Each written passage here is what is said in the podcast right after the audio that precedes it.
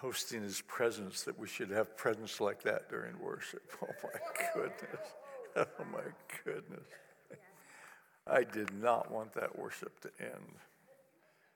Even though I've got a word that I really feel like I'm supposed to share. Sometimes there's that tension between what you, yeah. Just a word of knowledge came during worship about Crohn's disease. If you struggled with that in any form, would you just stand up right now, wherever you are? And uh, a second word, um, I, I saw a ligament on an ankle. And I'm not sure if it was damaged or stretched or sprained, but there was a ligament on an ankle. If that's you, stand up right now. Okay, good. If you're near those, would you just reach out your hands and just touch them right now? Father, we just curse Crohn's disease in Jesus' name. We speak a healing to these bodies in the name of Jesus. We just say absolutely no.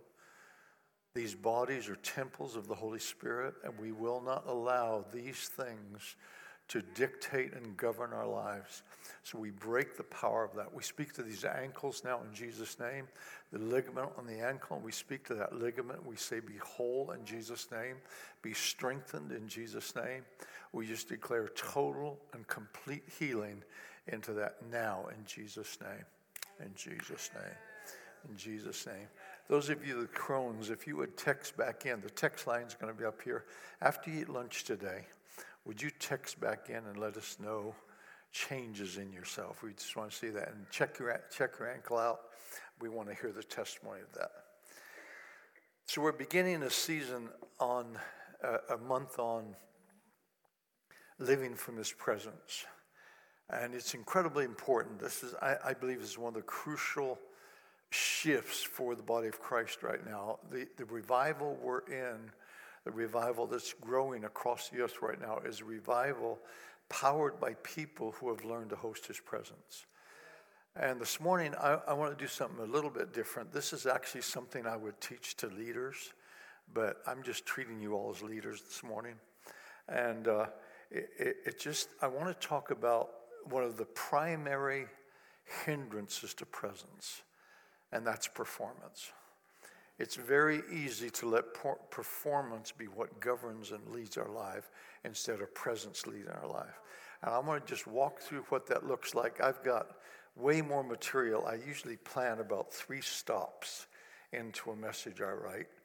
And they're kind of places I can end comfortably and kind of get out into the invitation. Well, this morning I have no stops. And I have an extra half page of notes that I don't normally have. So we're going to have to we're to have to put some speed on here somehow. But anyway, just just kind of stay with me and go back and well, the notes will be online. You'll get that. You'll get that little bit. Um, mm, Father.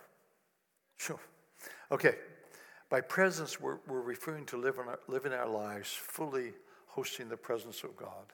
It begins with a surrender to Jesus' Lordship, and it, it grows through our obedience to the Holy Spirit and communion with the Holy Spirit. So there's, an, there's a, just an interaction with the whole triune God when we learn to be a people of His presence.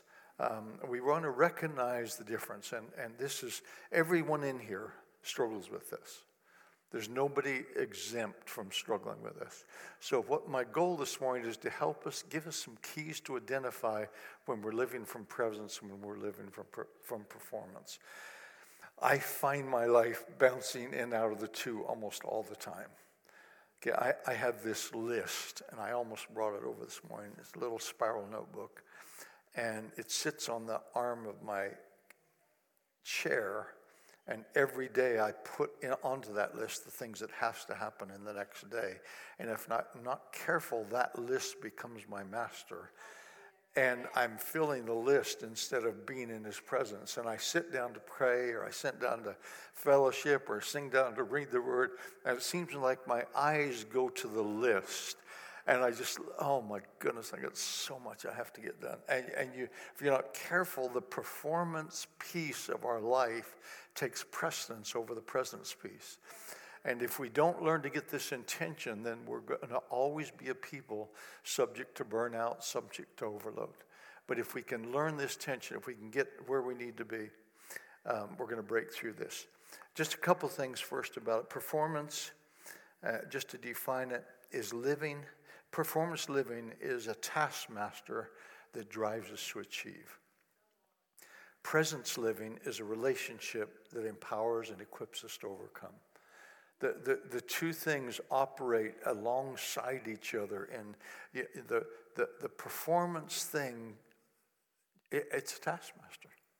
And you'll get to the end of the day and you'll look at your list and think, oh man, I did not get it all done. That's the taskmaster. Presence living, you get to the end of the day and you think, oh, I was obedient. That's the second part of this. Performance is li- living is law based, dependent on our own, our, our own ability to get it right. Whereas performance living, presence living is grace based, where we fully trust His ability to get it right. So, where's your confidence? Is it on your ability to get it right, or is it on His grace? Where, where, do we live in that tension? If you live from His presence, there will always be enough grace for the next moment. My grace is sufficient for you. That's a blanket statement of every circumstance you'll ever go into in your life. His grace is always sufficient. Performance will never let you feel you've done enough. It'll always be a taskmaster, all you hold, hold you to something. So only when we live from presence can we be the people that we're created to be um, in the face of whatever we face. Presence will always sustain you and always keep you there. Um, what I want to do this morning is I want to run through an example of David and, and Saul, two, the first two kings of Israel.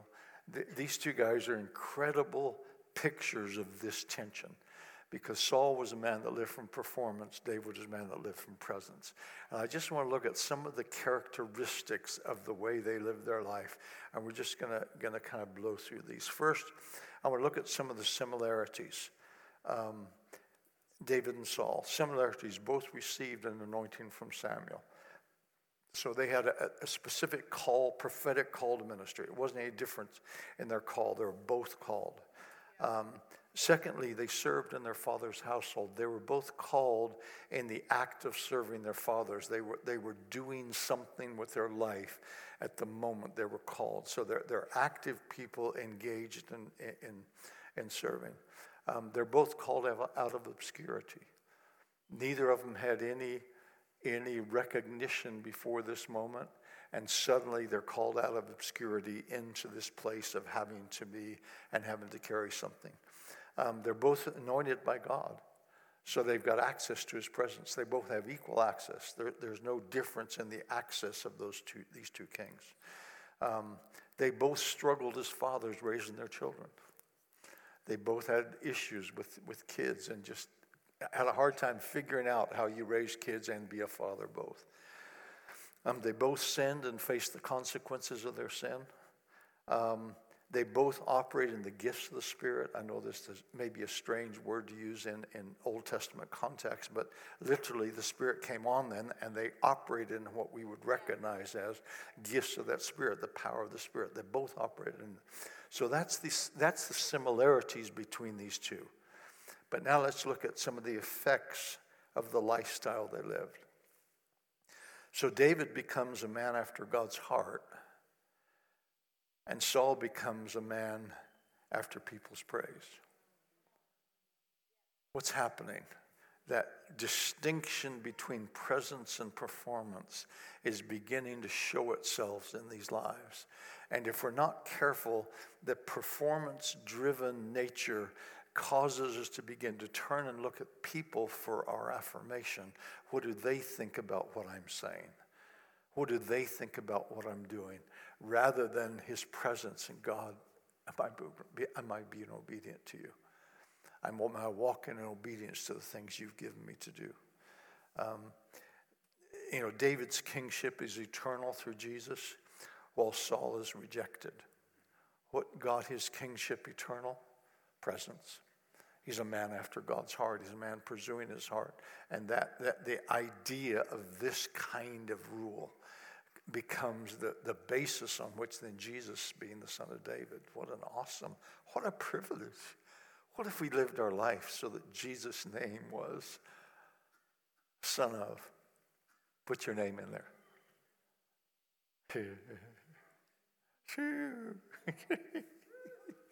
ah, yeah. Mm, that one will get you a little bit if you think about it. Um, David was benevolent, while in similar circumstances, Paul is cruel, um, incredibly unforgiving. Um, David is forgiving to those that wronged him.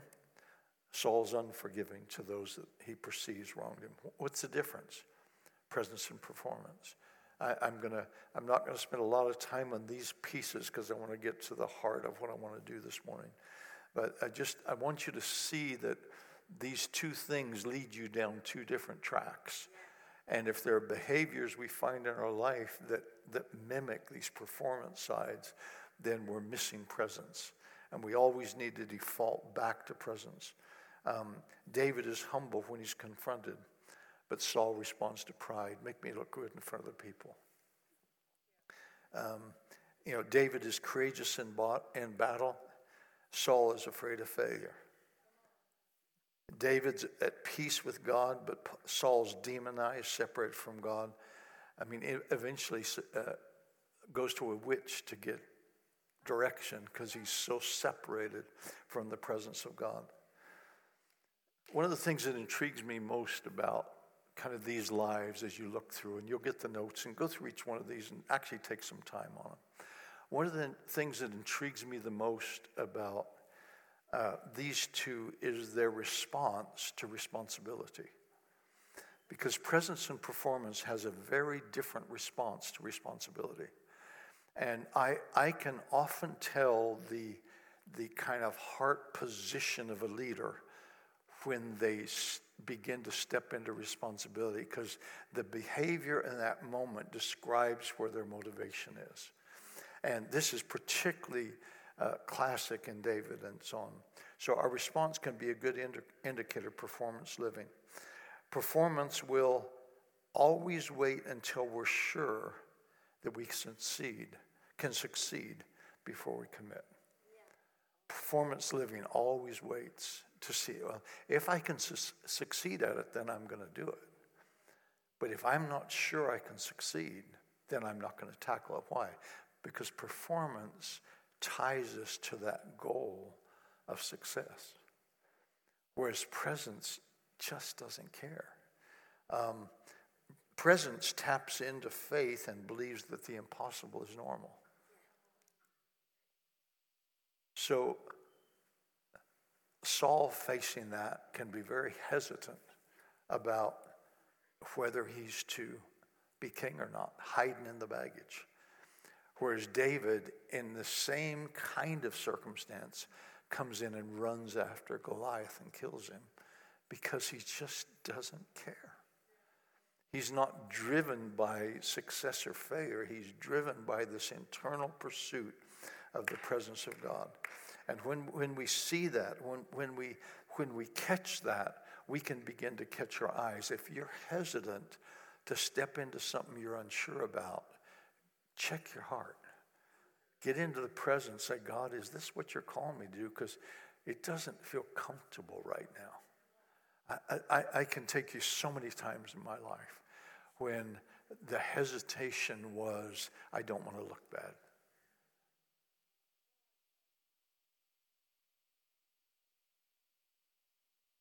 When at that moment is the moment God wants us to push in. I mean, this is why this revival is powered by people of presence. Because people of presence don't mind walking up to a stranger and praying for them because they don't care.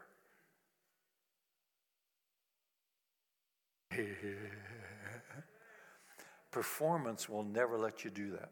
Unless you're sure they're going to get healed, you won't do it. Unless you're sure they're going to receive you, you won't do it. We can put that down to I'm bashful or my personality. You can put it down to lots of things. I put it down to performance.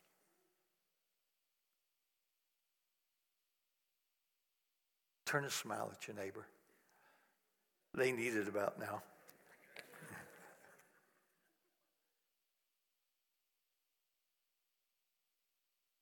we see early on in the lives of these two men that there was a very different value for the presence of God.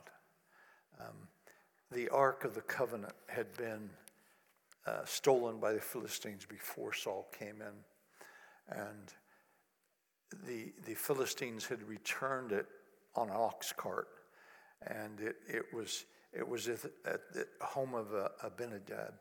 But, you know, when Saul comes into kingship, he's very comfortable leaving the ark at Abinadab's house. His house is being blessed like crazy.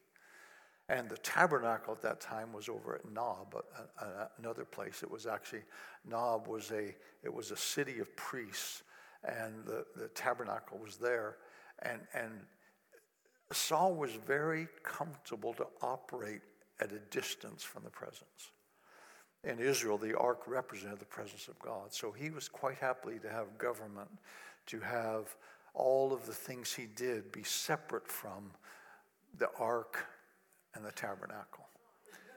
In fact, toward the end of his life, when he's chasing down David, um, the, the priests at Nob tried to convince him that David wasn't a threat, and so he just killed all of them. And we end up in that kind of the end of Saul's life with, with the tabernacle being moved from Nob over to Gibeon. And, and that move was directly because Saul killed the priests. He, he destroyed any sense of religious voice into what he was doing as king. What's David's first response when he comes in as king? We got to get that ark and we got to get it Jerusalem. And you know, he didn't do it perfectly. He messed up, got a few people killed along the way, but I mean, eventually he brings the ark right into the center of government. Guys, we need to hear this into the very center of every decision he made. He institutes 24 hour worship. He lives in the presence of God.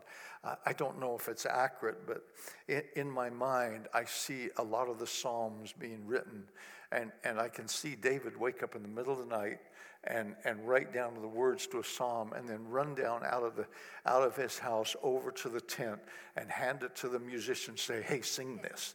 I mean, just that, that's just that, uh, that life of God was so in him that there was no separation between God's presence and hosting his presence and governing a nation. I believe God's wanting a shift in our nation. And I believe he's waking up the church to be a people of his presence so that we can invade this, this nation with his presence and his power and his demonstration. I, I, am I am so encouraged. I mean, I mean, conference, we, we, we saw a deaf ear open for the first time at our ICLC conference. I, I, I, I don't know what you hear when you hear that, but to me, we just we're getting those incremental level increases of the release of his power and presence. And and as I, I i see those things as the cloud the size of the man's hand. And if we can get that then we can get that. And, as you begin to see those incremental increases um, farley andy rudd prayed and uh, sam had a deaf ear and sam matthews deaf ear opened during conference so, guys, th- th- we are we are in this moment when we're just we're pushing into presence for the for the purpose of seeing His power released into society around us, and, and you won't see that from performance. No, you, yeah, I guess you won't. Shoo. I just want to run through a list here for just a, a few minutes. And, and I want you to check your heart by each one of these that I share with you. And I just want to look at some of the ways that we, right here in this room, can measure pre- pre- uh, presence and performance. Try to say that really fast. I might need to drink water before I start down this list.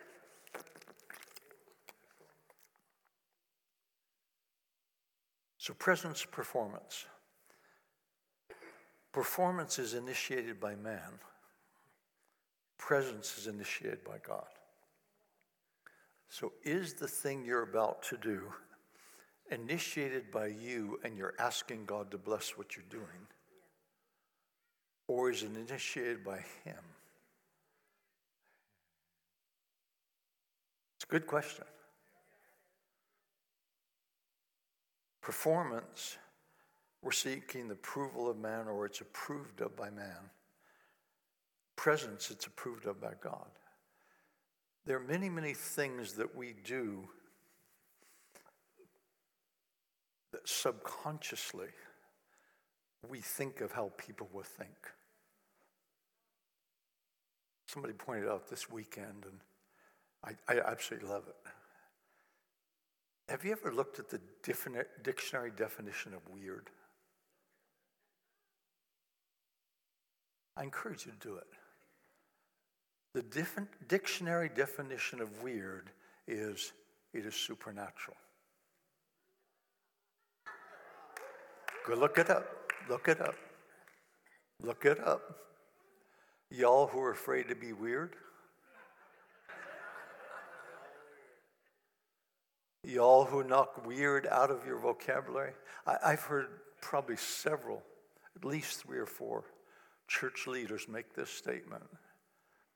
Well, we want the spirit, but we don't even want any of the weird stuff. How can you have a supernatural spirit and avoid weird?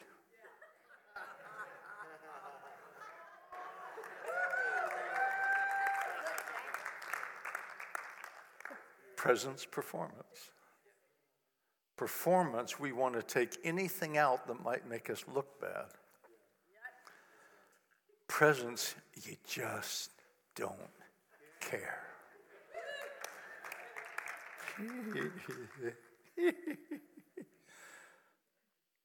Performance listens to people and conforms their wishes and desires to what people want. Presence listens to the Spirit and conforms to the image of Christ. Who you conf- what do you conform to? I, Sal and I have pastored for 51 years now. Um, we actually took our first church just, just over 51 years ago. And in 51 years, we have the pressure on us to conform to what a group of people wants us to be has been some of the most incredible pressure that you have to stand against and stand against because people want you to be what people want you to be.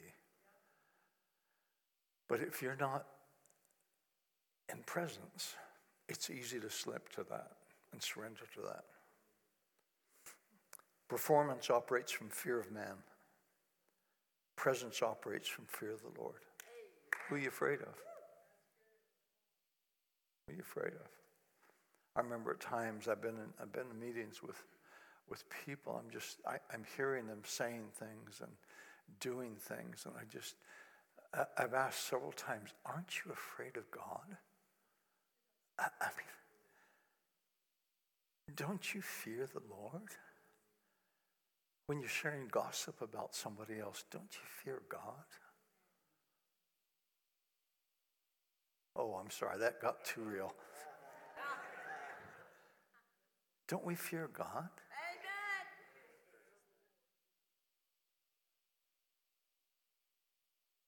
when you don't forgive, don't you fear God?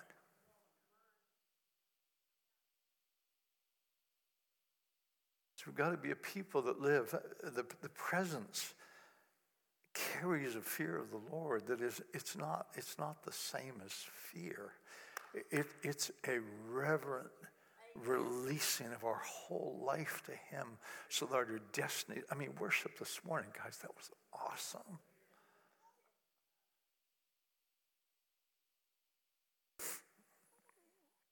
Performance is driven by circumstances and prestige.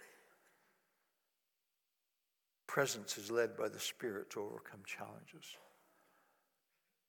If you, if you have this feeling that you need a title or position before you can do the work of God, then you're trapped in performance.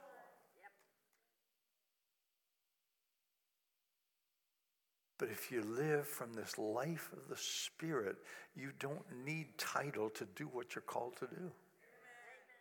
You simply need to release that life of God that's in you. We're, we're talk, with the whole month, we want to talk on living from His presence. These are keys. These are things that help us shift from performance living to presence living. Performance is focused on self and meeting my own needs. It's easy, even in ministry, to focus on what we need instead of what He needs presence. Yeah, I got to find myself in here. There we are. Is focused on others and meeting their needs. So when, when you live in His presence, you're, you're, you're always thinking about how you can impact another person. We talked about the double portion anointing. That double portion was specifically given to care for others. It's not given for you, it's not given to, to build up your portfolio of effectiveness. That, that it's given to you to pour into others, and the more you pour into others, the more you're going to receive. But many of us are waiting to receive before we pour out what we have. Presence living conserves so that we'll have enough.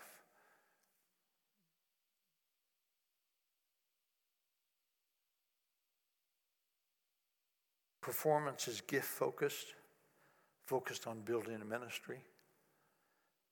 Presence driven is fruit focused, focused on building your character. What, what's, the, what's the focus of how you live your life? Performance measures their life by success. Are we successful? Presence is, are we obedient? which one governs who you are. When you get to the end of the day and you feel like you failed because you didn't get your list done, you're living from performance. When you get to the end of the day and say, Lord, was I obedient? And you just get that affirmation, then you live fully satisfied. Doesn't matter how much you got done. Years ago, I had to deal with this one in me, where every night, as I sit down in my chair and relax at the end of the evening. Have I been obedient? To the best of my knowledge, I have. I'll sleep like a baby. Because it doesn't matter what didn't get done. What matters is were you obedient to Him? Yeah. Performance builds your own kingdom, presence builds the kingdom of God. Are you concerned about getting your ministry built so that your name can be? Or are you concerned about the kingdom of God? That's a presence and performance issue. You know, what, what, what motivates us? What drives us? How do we live?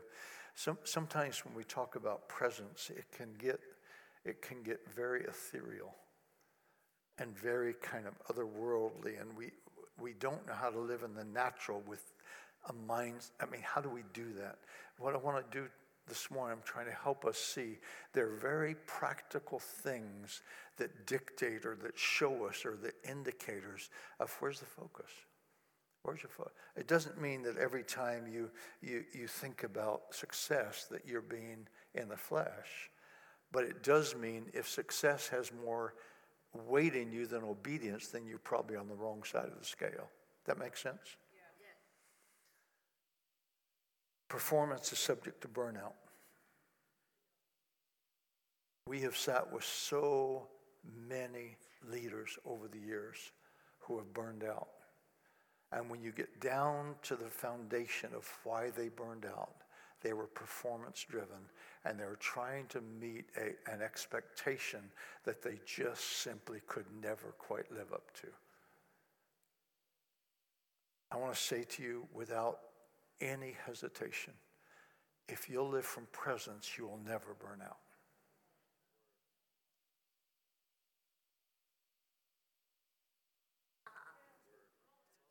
A, burnout is unnecessary. Burnout is because we came out of the presence and got into performance.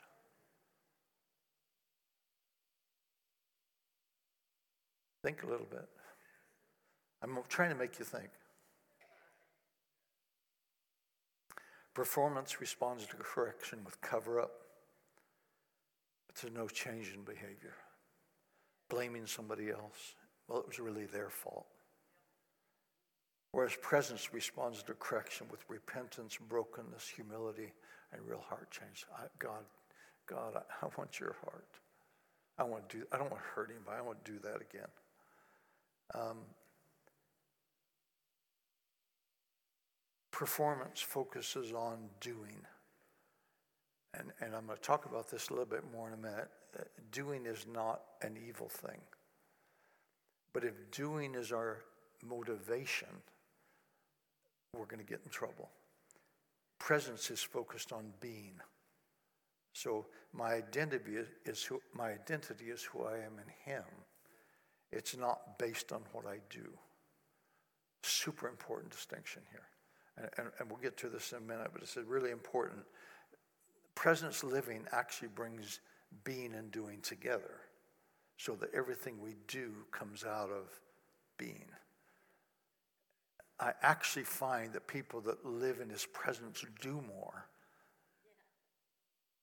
than people that live from doing because you're drawing a supernatural strength from being in his presence that actually allows you to achieve more than you had ever thought possible.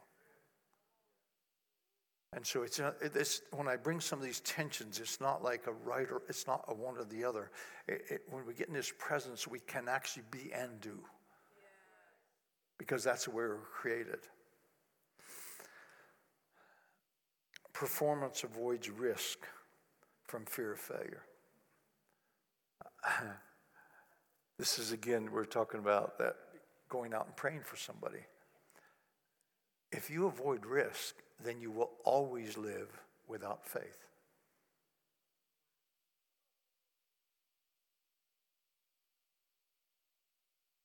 Because faith and risk are actually very similar in their responses.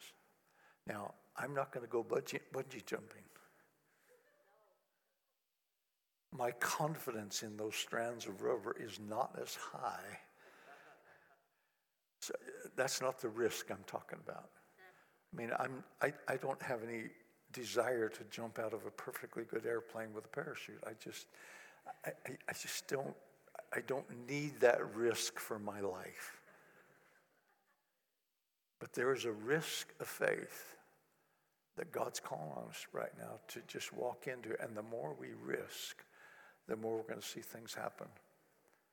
We had a young man during this conference, and uh, very so proud of him. This young man stood on the platform and he took incredible risk. And we saw the greatest breakthrough we've had in conference. But he risked, he put it all on the line. And he stood there and stood it out and saw the breakthrough. God, would that the whole body of Christ would learn to do that. In performance, we want people to serve us. In presence, we live to serve, serve other people. If you find yourself pulling people to you to serve you, building a team so that you get served, you're on the wrong motive for building it. It doesn't work. Performance looks for title and position. Presence lives with humble submission. Performance is, is essentially unteachable, and I don't have time to define what I mean by that. But presence is fully teachable. Oftentimes, when we run up against an unteachableness in ourselves, it's actually because we're afraid that we're not performing. And it, it comes in that whole performance side. God wants to break that through. There are two keys that I want to give you this morning to try to start to begin to shift this in the, in the last 10 minutes here. The first key is identity. If we're going to live in His presence, we have got to see ourselves as sons and daughters. You cannot move from performance to presence unless you know who you are. But if you if you can shift in our identity, um, if you can shift into knowing you're a son, and, and we just taught on double portion anointing that that that firstborn anointing is for the purpose of giving to others. It's for the purpose of caring for others. You don't get a double portion to, to be more anointed or, or, or to do better or to have more. We get, we get a double portion so we can give away more. It's a, it's a, it, the entire focus of Scripture, double portion, is that you're giving it for somebody else. When we understand that, we can begin to live in a position that kind of breaks that cycle in us. The way I see this manifest in David and Saul the most is in their security versus insecurity. When you operate in your identity, you're secure. When you're outside of your identity, you're insecure. And I, I spent a whole lot of my life insecure, so I learned to live that way really, really well and then the Holy Spirit does something and you're not insecure anymore.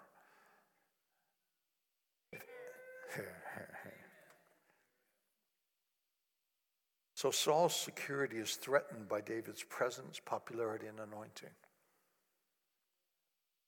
How do you feel when somebody else does it better than you?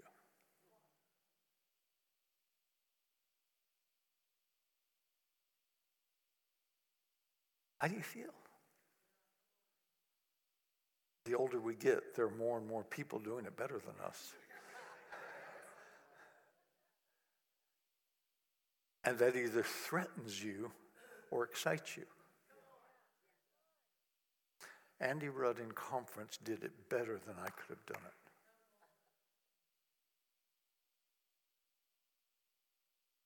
We're getting ready to go to Tennessee, and Michael Brewer and I are doing the speaking at this tent crusade. And, and guys, pray for us. It's we've had a word for several years that God was going to bring this idea of tent crusades back to the United States, and it, it seems so countercultural. It, it, just it isn't our current culture. It, it just isn't. It, and I mean, we did one in Springfield 20 years ago, and six people came. Um, it just it, it's not in our current, but but there's this word from God that He's going to make a breakthrough. And so our second year teams down there, they're praying, prepping, and then Michael Brewer and I are going to be speaking Wednesday night through Saturday night, and we're believing for miracles every night. He's going after deliverance and breakthrough and breaking chains. I'm going after healing and miracles, and we're just we're just going to alternate nights. How secure are you? Pray with us that people will come, that God will break in, and that the weather holds off. I mean, it's when we started praying about doing a crusade in March, a tent crusade, open side tent, no heating in March, everybody thought we were stupid. But I just have this suspicion that we're going to come back with some testimonies from this week that will be absolutely extraordinary. So Saul's response to David is to chase him down and try to kill him. Um, performance will never empower and release the next generation to function. Those of you that are in my generation and the next generation down from me, if we don't pour this into the next generation, if we don't let go of our need to be needed, our need to be viewed, and pour this, we're, we're going to miss it. We're going to miss it. We're going to miss it presence will always pour into the next generation what they need. Double portion anointing was always to preserve the generational leg- legacy. So David's secure enough to raise up an army of men while he's hiding in a cave.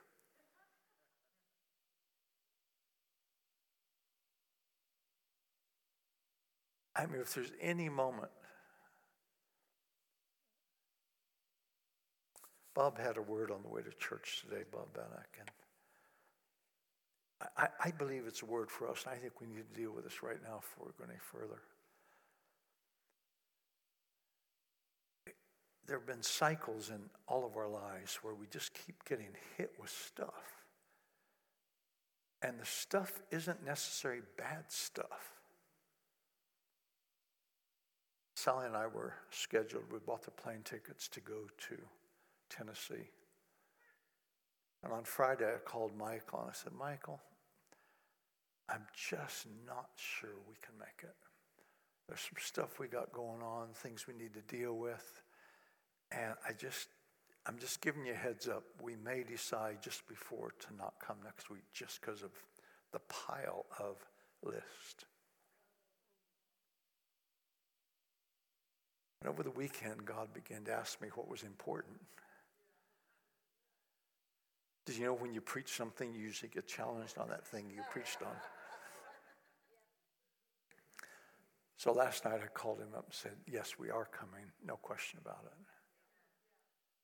I got to church this morning and Bob on the way to church was asking a question. I said, God, what is this thing? What is this thing? It feels like a distraction. It feels like we're being pulled all over the place. And he heard this word. He said, It's a spirit of diversion. And the moment he said it, I understood what we're facing. See, the problem with diversion is that diversion, you can be diverted by things that look right and feel right and are even necessary. But if those necessary things are diverting you from the purpose, then we've got to understand the difference and stand against that diversion. And I believe, really, across the body, and I'm going to speak to this body today, I believe there's a spirit of diversion at work.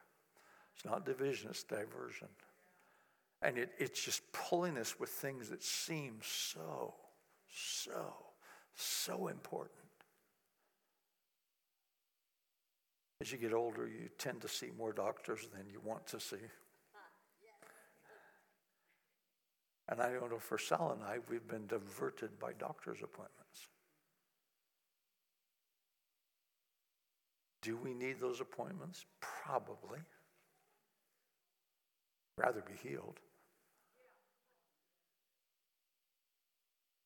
But if we're careful, we let a diversion that we seems normal actually affect the way we live our lives. If you've been struggling with diversion in your life, stand up right now.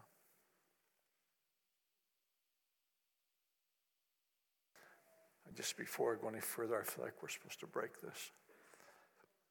Mm.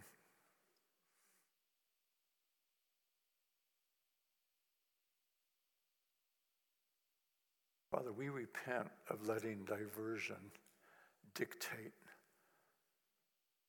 how we use our time, energy, resources. And we surrender right now to your Holy Spirit. Would you work in us in this moment so that it's only your word and your will that dictates what we do with our time, our energy, our resources? We surrender our lives to you. We surrender our resources to you. We surrender our time to you. We say, use us as you want to use us. And I take authority over a spirit of diversion. And I break you in Jesus' name. I command you have no place in this body or in the body of Christ. We absolutely curse your distracting ways and we speak healing and wholeness over every family now. Father, where it's sickness that has caused this, we break that cycle now in Jesus' name. We refuse to be governed by things the enemy's doing. Father, we break that cycle over our lives. We break the disappointment, these, these diversions of cause, the distractions, the robbing of finance. We break those things now in Jesus' name and we release the power and presence of the Holy Spirit to work in us in this moment. If you have your communion stuff near you, would you grab that right now? And we're just gonna we're just gonna seal that with a kiss from heaven. If you don't have it, put your hand up and somebody will get that to you. Just keep your hand up and somebody will get it to you. Hey, there's a couple extras right there if you guys want to use them. I think they'll need, we need one down here. Richard right at the front, down on this side. And uh, a couple over there on the front. Just pull your bread off of that with me if you would. And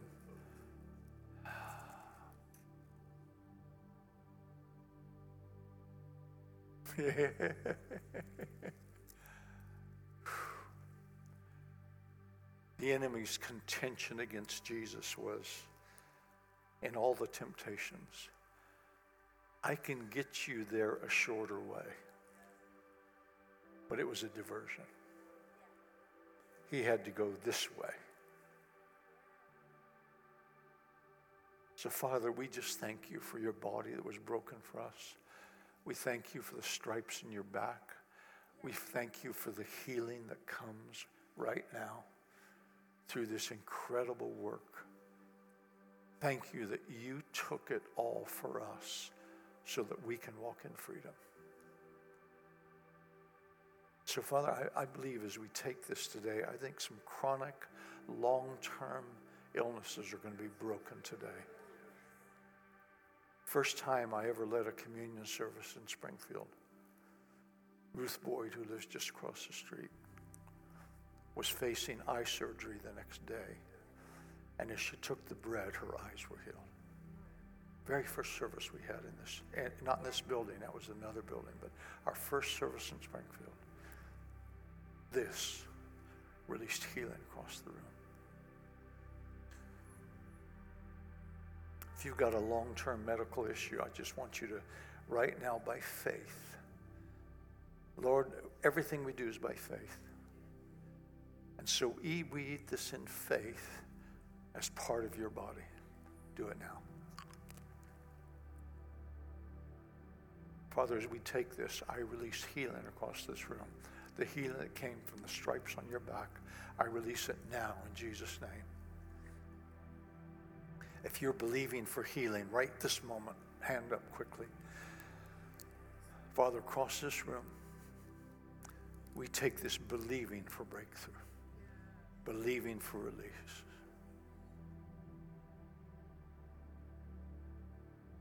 In Jesus' name.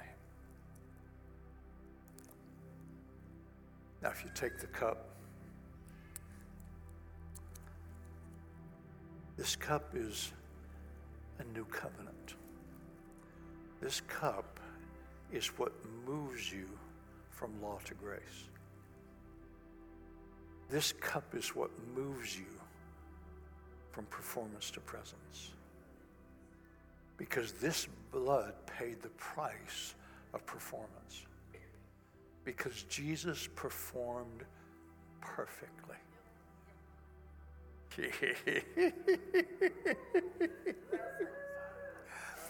and so his perfect performance becomes your perfect performance.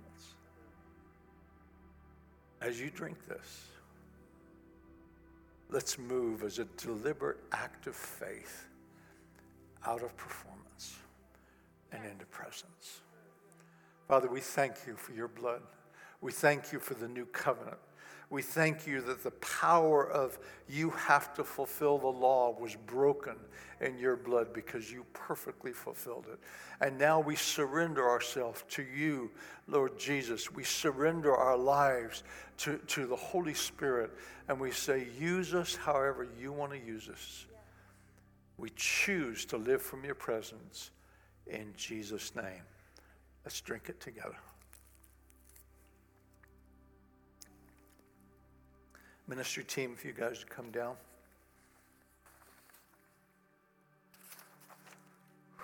Boy, the last half of this was really good too. I'll have to get to that next time. oh. Hmm. We're getting ready to close out, but I just before we do, if if you really there's a conviction on you this morning that you've been living your lives from performance rather than presence. I want to invite you to come down and get prayer this morning. If you're here and you've never surrendered your life to the Lord Jesus, we have several guests with us this morning. If you've never surrendered your life to the Lord Jesus, I just want to encourage you right now. If that's you, would you just raise your hand? I, I want to pray with you right now. I just feel like there's a person here that needs to do that. If that's you, just quickly hand up. I don't know everybody here, so I'm feeling safe. If you really need an encounter with the Lord Jesus, you want to give your life to Him this morning, just real quickly hand up, real quickly, real quickly. Father, thank you. Father, thank you. Father, thank you. Father, thank you. Ooh. So, Father, right now, we just let performance go. And we choose to be a people of your presence in Jesus' name. If you need prayer, come forward. If you're not coming forward, feel free to go get your kids. But uh, just let's see what happens.